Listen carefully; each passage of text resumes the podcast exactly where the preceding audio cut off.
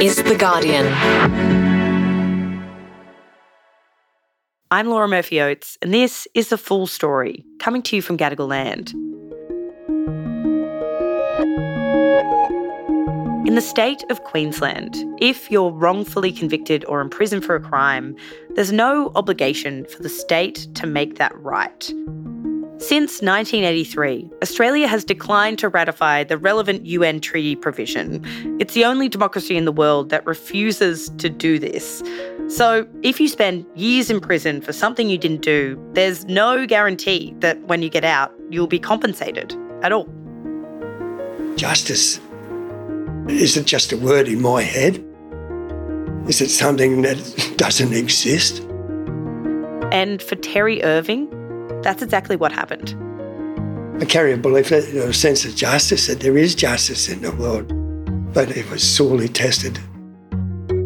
Today, the wrongful imprisonment of Terry Irving. It's Thursday, the 19th of January,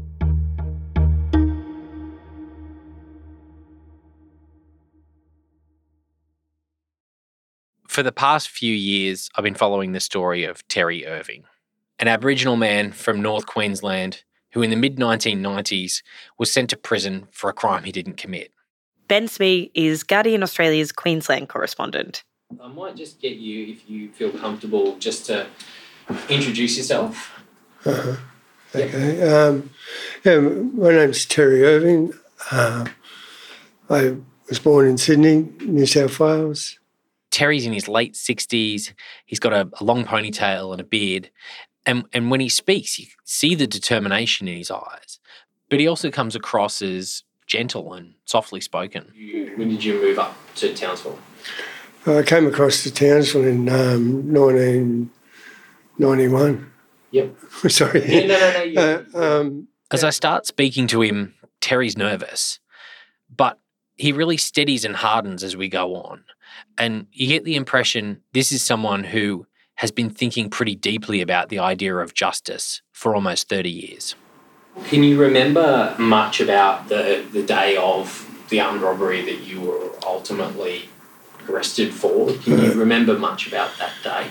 Um, yeah, we've been over it a few times, revisiting that day in, and of itself. Ben, tell me about that day. It was the 19th of March, 1993. I'd um, gone to a pub in Cairns. At the time, Terry lived in Cairns and he did a lot of odd jobs, but was mainly working in concreting. On this particular day, he went into a pub, the Oceanic Hotel, and began speaking to a couple of blokes he'd met around the traps playing in pool competitions. One of the blokes asked me if he could borrow my car. I lent my car to two blokes. That same afternoon, a man walked into the ANZ Bank branch in Harley Street, Portsmith, which is a suburb of Cairns. He was carrying a sawn off shotgun, a yellow sports bag, wearing a beret, dark glasses, and a scarf partially covering his face. He walked out with about $6,000 in cash. Back at the pub, a few hours go by. Eventually, the blokes come back. Terry gets in his car and drives home. And I think it was on the way home, I heard something on the radio about an, an armed robbery taking place, but a bank had been robbed by a Filipino guy. The suspect was Filipino and driving a purple Toyota. What threw me, I guess, was um, towards the end of that was a radio was put across the airwaves, or you know, they mentioned a car that might have been that was seen in the vicinity. And Terry heard his own car's license plate read aloud over the radio. That sounds like my radio, and it turned out that was the number that they were broadcasting. But Terry says he didn't think too much of it at the time, and his car was a grey Isuzu. And neither of the guys that I'd lent the car to were Filipino, so you know, the fact that it wasn't saying, "Oh, this car was used in the robbery," was just seen in the vicinity. I didn't think anything of it. The next day, the Cairns Post, quoting a police officer, said the man who robbed the ANZ Bank was about 183 centimetres tall, in his early 20s, medium build, with an olive complexion, and wearing his hair in a ponytail. While some of those details kind of matched Terry, some of them really didn't. He's 37, so much older than the description given, and he's also considerably shorter, about 175 centimetres, than the alleged offender. I didn't think that it had anything to do with me. So just give it no concern. Yep. And the first time I spoke to the police was um, about eight weeks later. Eight weeks after the robbery, two officers drove out to Atherton, which is inland of Cairns, where Terry was working to interview him about the car. Then they took me back to the um, watch house and um, asked me to take part in a conversation. Terry says police had a conversation with him and that later they wrote up a statement based on that conversation. Now, there's been a lot of contention about that statement right through 30 years of legal wrangling. But ultimately, as a result, police charged him with accessory to commit the armed robbery. And they said that um, they were going to arrest me.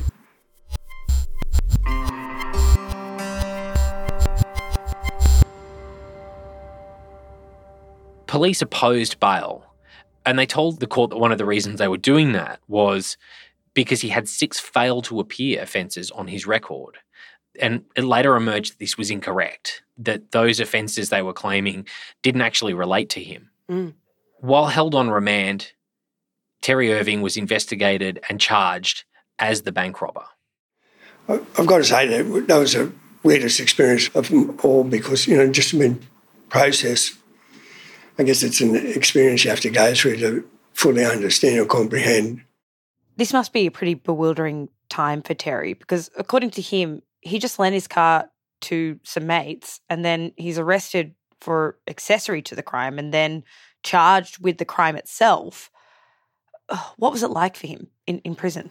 Anyway, I got in there and just a crowded watch house, walking around on concrete floor with no shoes on in a crowded thing, everybody yelling and abusing the shit out of everybody else. The fact that I was in a concentrated environment with so many desperate people or disparate people, the main thing that I was able to take from those conversations was apathy. Uh, just a mass of apathy. My voice was nothing to the screams and the hollers that were coming from the people who were suffering injustice around there. And it doesn't matter how loud you yell, you can't be overheard heard over that cacophony. He says the worst part of it was his family. He, he wasn't able to reach the mother of his children, who were, were seven and five at the time, to let them know where he was or what was going on. The pain of knowing that, that my family didn't know where the fuck I was. I was unable to communicate with any of them. You know, and then I, I had had life experiences earlier in my in my life as a juvenile. It, it triggered so many bad memories of being locked up, isolated, and just so vulnerable, unable to do anything about it.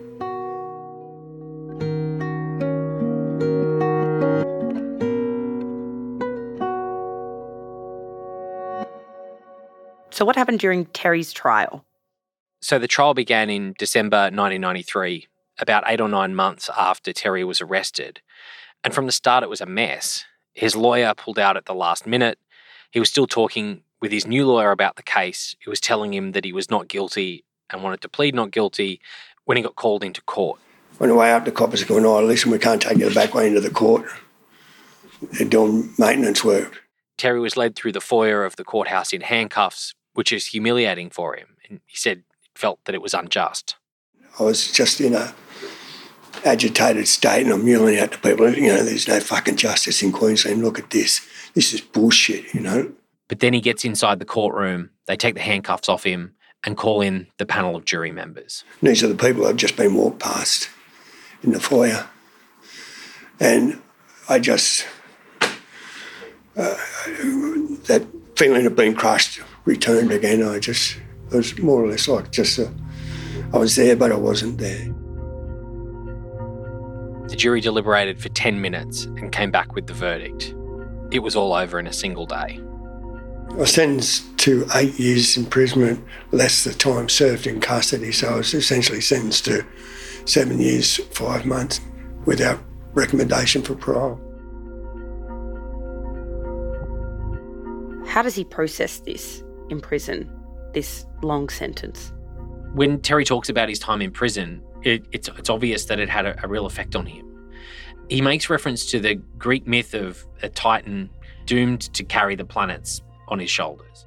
Some people, when they think of Atlas holding up the, the planet, I felt like Terry holding up like a judicial system or trying not to be crushed by it.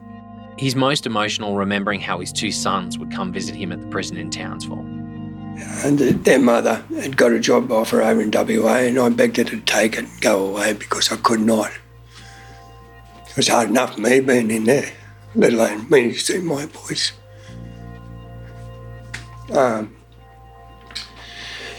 there's a lot of things in there that were wrong. However, Terry was determined to fight his conviction. He applied but was denied for legal aid multiple times. The people that I was asking for help, a lot of the people were like somebody on a beach looking at somebody drowning and saying, I'll help them, I'll help them, and then stopping because they can't swim. They advised him to appeal on fairly narrow grounds, whereas Terry wanted to appeal on the basis that he was innocent. Everyone I was talking to was saying, oh, yeah, you need help, but there's a barrier here and we can't get past. Terry starts to feel like he's going to serve every day of his seven and a half year sentence. And then, after he's been in prison for about nine months, he meets a lawyer named Michael O'Keefe. Uh, I just got some notes, that I, points that I talk to if I need to. I'll try not to crinkle. So, Michael had just moved to Townsville. This is August 1994, after being appointed the senior lawyer at the local legal aid office. That's the same place that had just denied Terry assistance. And one of my first jobs was to go out to the prison to do a duty officer visit uh, of, of the prisoners out there. This bloke walked up to me and he said, Are you Michael O'Keefe from Legal Aid? And I said, Yeah, uh, I am. And he was cranky. Michael remembers asking Terry, Okay, so what's your problem? To which Terry replied, Fuck, problem, and started listing his grievances. And I didn't have time that day to see him, but I did say, Well, look, grab some papers and we'll talk. And I thought, I'm taking a big punt here, mate, because, you know, everyone I've spoken to, somebody said, yeah, I found out none of them could swim. And then Michael came to me and said, well, I'll make an appointment, I'll come back and see you. And I said, well, that'll be the test, you know, because no one's ever returned. And then I got some papers from him, and I thought this bloke's telling me the truth. I could tell almost immediately. You get these inbuilt bullshit detectors after years of being in criminal law, and I could tell that this was true. Michael was so convinced that Terry was telling the truth that he took on the case pro bono. And then Michael's been with me ever since, counselling me along the way, uh, giving me, inspiring me, encouraging me, and all the legal advice that goes with that. He's, he's a lifesaver. He can swim.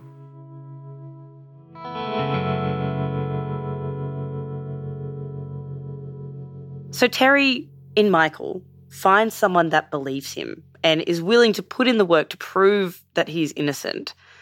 How did Terry Michael set about doing that, though? When they started digging into the case, they pretty quickly found questions about the evidence that had been used to convict Terry and also about the conduct of police. The prosecution case against Terry relied on the formal statements of three witnesses who identified him from a photo board containing the images of 12 people all wearing dark glasses. But the audio recordings of witnesses taking part in that photo lineup reveal them wavering or unclear when shown Terry's picture. One witness who implicated Terry was initially recorded saying that he, he sort of looks as though he might be, but. Another said his skin colour looked similar, but I'm not sure. And the third was recorded saying, but I'm not, I wouldn't say yes, that was him, not at all. Mm. However, their statements were written up saying they believed Terry was the man who held up the ANZ Bank. The recordings also reveal that several other witnesses took part in the photo lineup and said they could not identify the robber from the images, and these were ultimately not used in his trial. Ultimately, it was one of a few grounds that lawyers for Terry Irving took to the High Court. During that hearing in December 1997, the state had admitted that Terry had not had a fair trial, and uh, the Chief Justice Sir Gerard Brennan said he had the gravest misgivings about the circumstances of the case, and he described it as a, a very disturbing situation. And the conviction was thrown out instanter, which basically means immediately after verbal submissions. And then almost five years after he was first arrested. Michael rang me up on the 8th of December 1997 and said that what had transpired on that day. Terry was released on bail a couple of days later, and so he was free, he was out. I remember on the 11th of December as I was leaving the um, prison,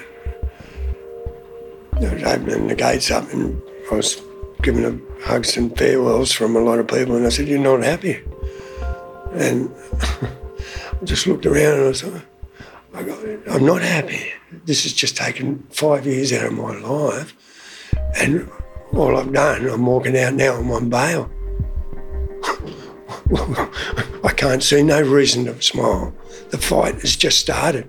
i am coming off the 10 yard line in a race that's already been bloody run. Next, the flawed process of making things right after a wrongful conviction.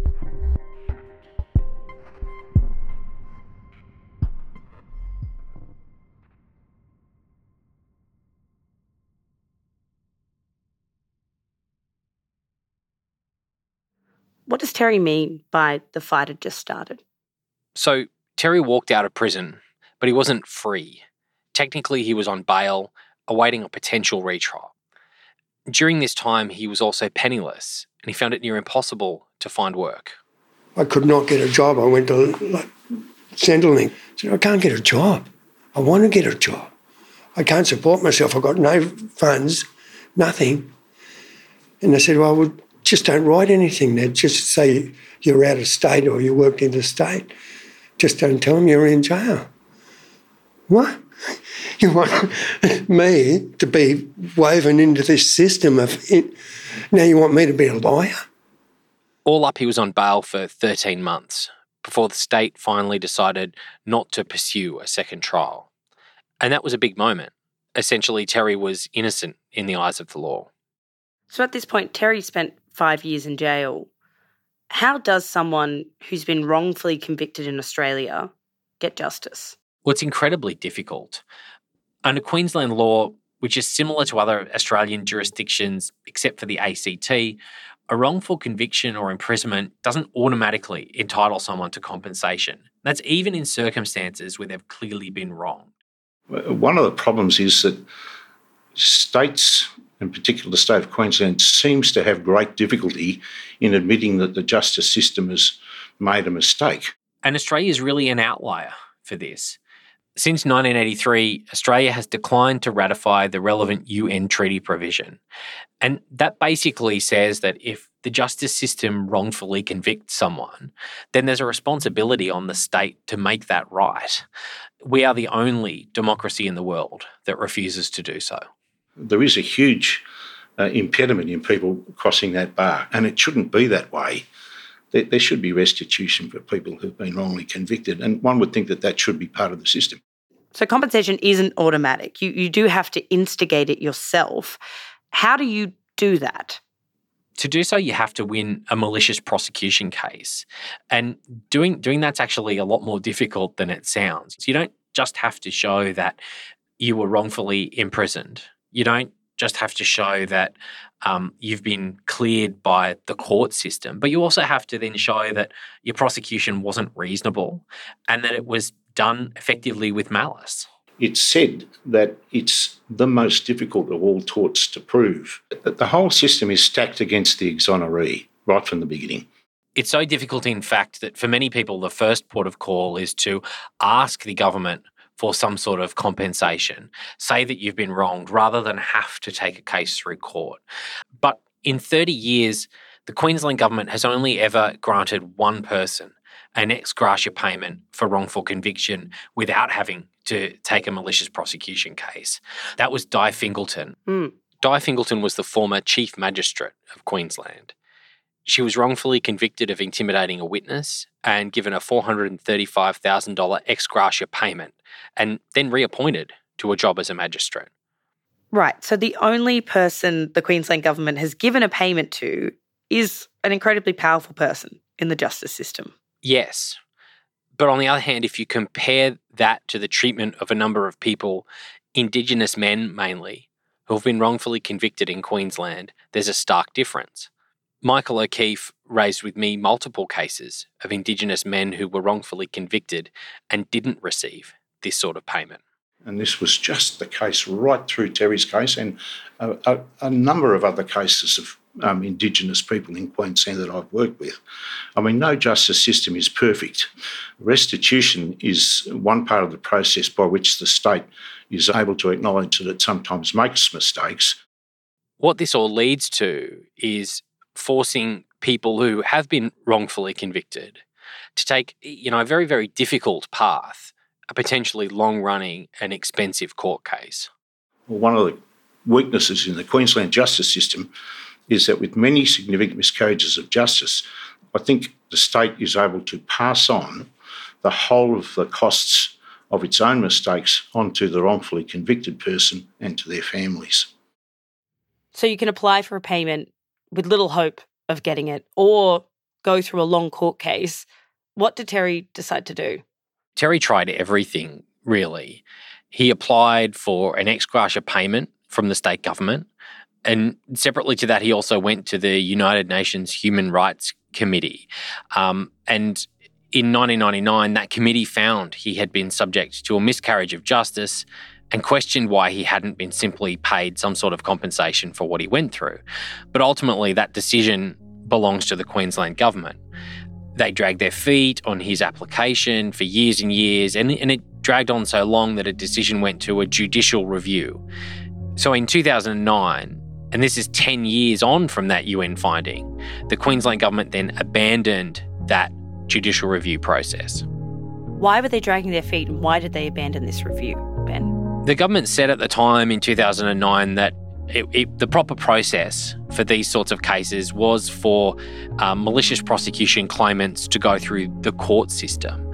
But you know, we know governments are historically very, very reluctant to make these sorts of payments. And it's precisely because they're really, really difficult cases and a lot of people don't take them on. So in 2011, Terry and his lawyers decided the only option left to them was to sue. But that's a very long and complex process as a case like that winds through the courts. But finally, last year, the Queensland Court of Appeal ruled that Terry Irving had been maliciously prosecuted. So, what did the court say? What reason did they give for their finding that Terry was maliciously prosecuted? The judgment is quite complex, but it found that he was maliciously prosecuted because he was first arrested as an accessory to the armed robbery, but was ultimately then investigated by police while he was in custody as the main culprit. That decision was confirmed when the High Court dismissed an application by the state of Queensland to appeal. Now, this is all now 23 years, more than 23 years, after Terry Irving walked out of prison. Happiness has taken all this time. I smiled and I thought, yes, looks like there is some justice coming in Queensland.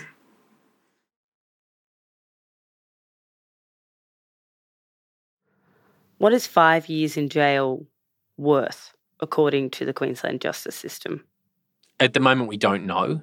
The amount of compensation is yet to be determined, and there are discussions about that that are ongoing, but it, it may ultimately have to go back to the court to make that judgment as well. I think a lot of people would be surprised to hear that getting compensation for a wrongful conviction in Australia is so hard and that we are such an outlier globally on this issue. Are there any moves to change this, Ben?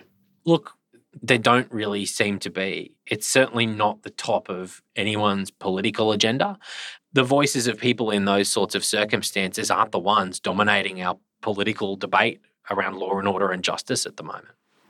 You know, nearly, I've been alive for about 20, 23,000 days. 11,000 of those days have been spent involved in this. I, I, look at the impacts on my wife, I look at the impacts on Michael, on myself, but I also look at my kids. There's a, a chunk of me not in their lives. I can't correct any of that. I cannot.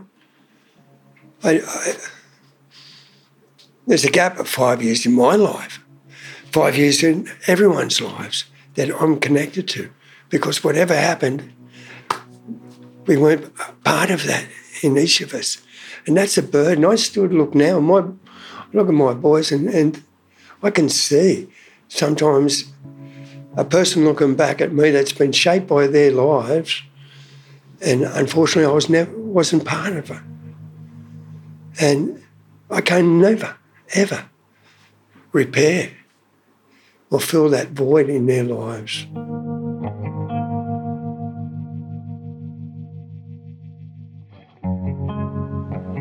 Is there any, anything else that you would like people to know about your story or to or, or to kind of dwell on when they when they read about it or hear it?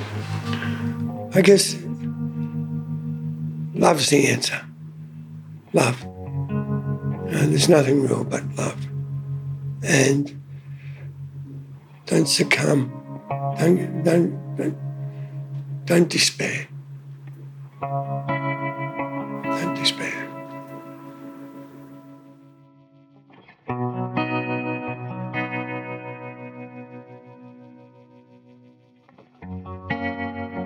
That was Queensland correspondent Ben Smee speaking to Terry Irving.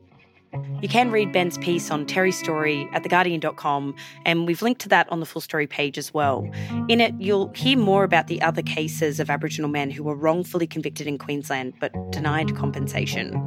The producers of this episode are Ellen Leabeater and Joe Koning, who also did the sound design and mixing. The executive producer of this episode is me, Laura Murphy Oates. That's it for today. Catch you tomorrow.